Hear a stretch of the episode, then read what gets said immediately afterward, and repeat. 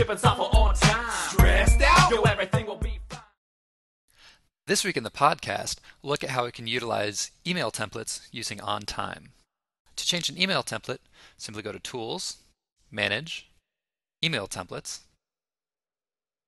From here, we can change the format of our email notifications and even choose what kind of information is sent along with these emails.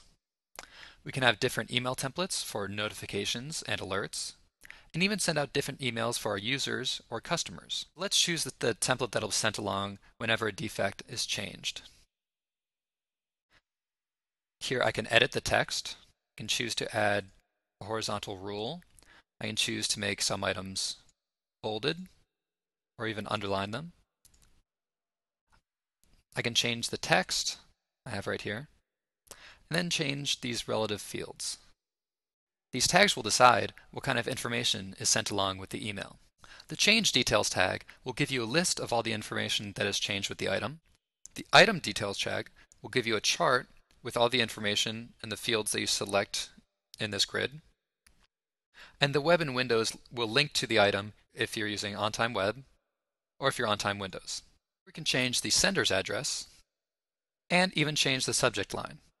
By default, it'll tell me the defect ID number.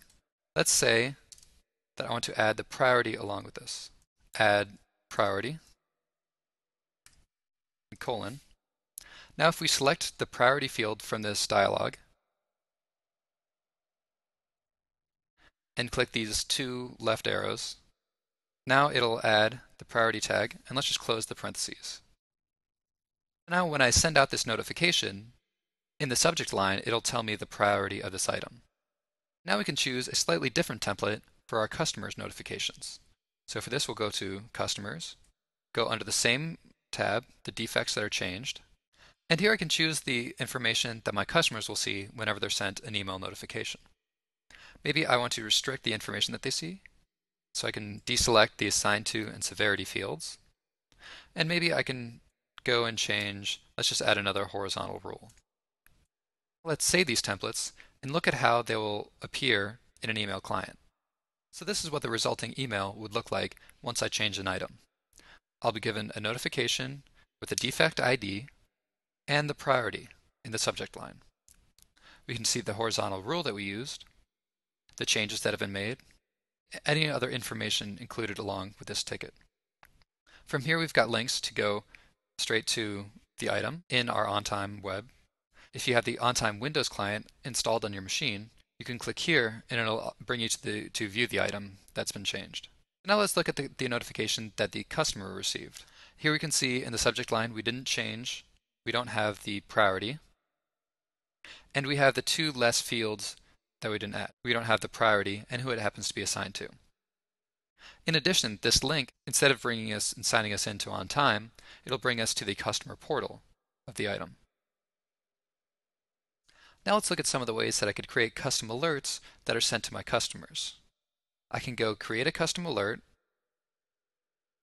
Let's choose this weekly update. I can choose if it's a filter or a changed field value.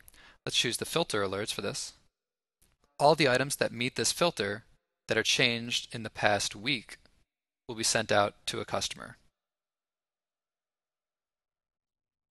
Let's go and save that. And now go back to our email templates page. Let's create a template for our customers to be sent their weekly alert. For this, we can go and remove some of the terminology because alerts could be a brash term. We don't want to alert our customers. So we can just remove the term alert. And now the subject line will just be whatever my custom alert name is. Now the only field that I have for a filter alert is the changes. So they'll be notified of any changes that have been made in the past week. And here I can go and choose what kind of information will be sent along in the alert. Now let's save this and look at what an email might look like. You can see the subject line is the name of our custom alert, the ABC Company weekly update. And here in the grid are all the fields that we chose, the defect ID, name, workflow step, description, and link.